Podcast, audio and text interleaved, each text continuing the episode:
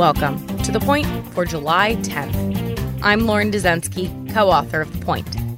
I'm here to cut through the political spin to bring you the news you need to know. Florida's coronavirus situation is among the worst in the world. The southern state just set a single-day record for the most coronavirus deaths. On Thursday alone, one hundred twenty people died. Miami-Dade County is one of the hardest-hit counties in the state. Officials reported a staggering thirty-three point five percent COVID positivity rate on Thursday. The positivity rate is a percentage of people who test positive for the virus of those overall who have been tested.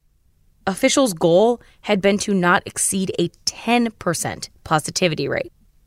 So the situation in Miami-Dade County is very bad. And today, President Donald Trump is traveling to this very same hotspot. But he's not going there because of the coronavirus. Despite the raging pandemic, Trump will turn his attention to the issue of drug trafficking in South America, visiting U S Southern Command for a briefing.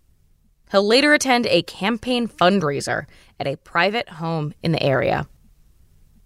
A presidential visit, no matter who is in office, requires a significant amount of resources, with White House officials, White House medical unit representatives, and U S Secret Service agents traveling ahead of the president to coordinate with local officials on the ground.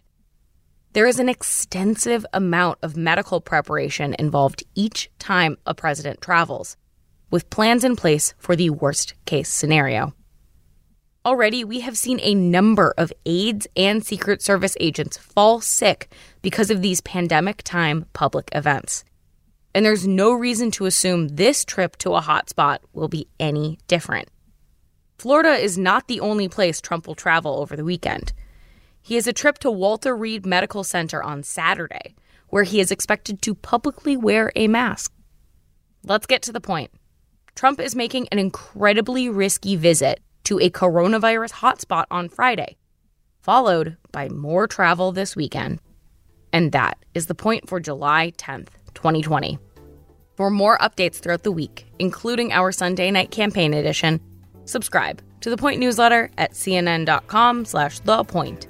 If you like this audio briefing, you can get it every single weekday on Google Home or Amazon Echo, or subscribe on Stitcher or Apple Podcasts or your favorite podcast app so you never miss an episode.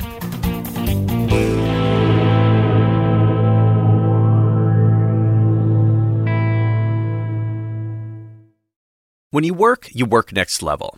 And when you play, you play next level. And when it's time to sleep, Sleep Number smart beds are designed to embrace your uniqueness, providing you with high-quality sleep every night.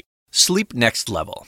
J D Power ranks Sleep Number number one in customer satisfaction with mattresses purchased in-store. And now, the Queen Sleep Number C four smart bed is only one thousand five hundred ninety-nine dollars. Save three hundred dollars for a limited time, only at Sleep Number stores or sleep number dot com. Prices higher in Alaska and Hawaii.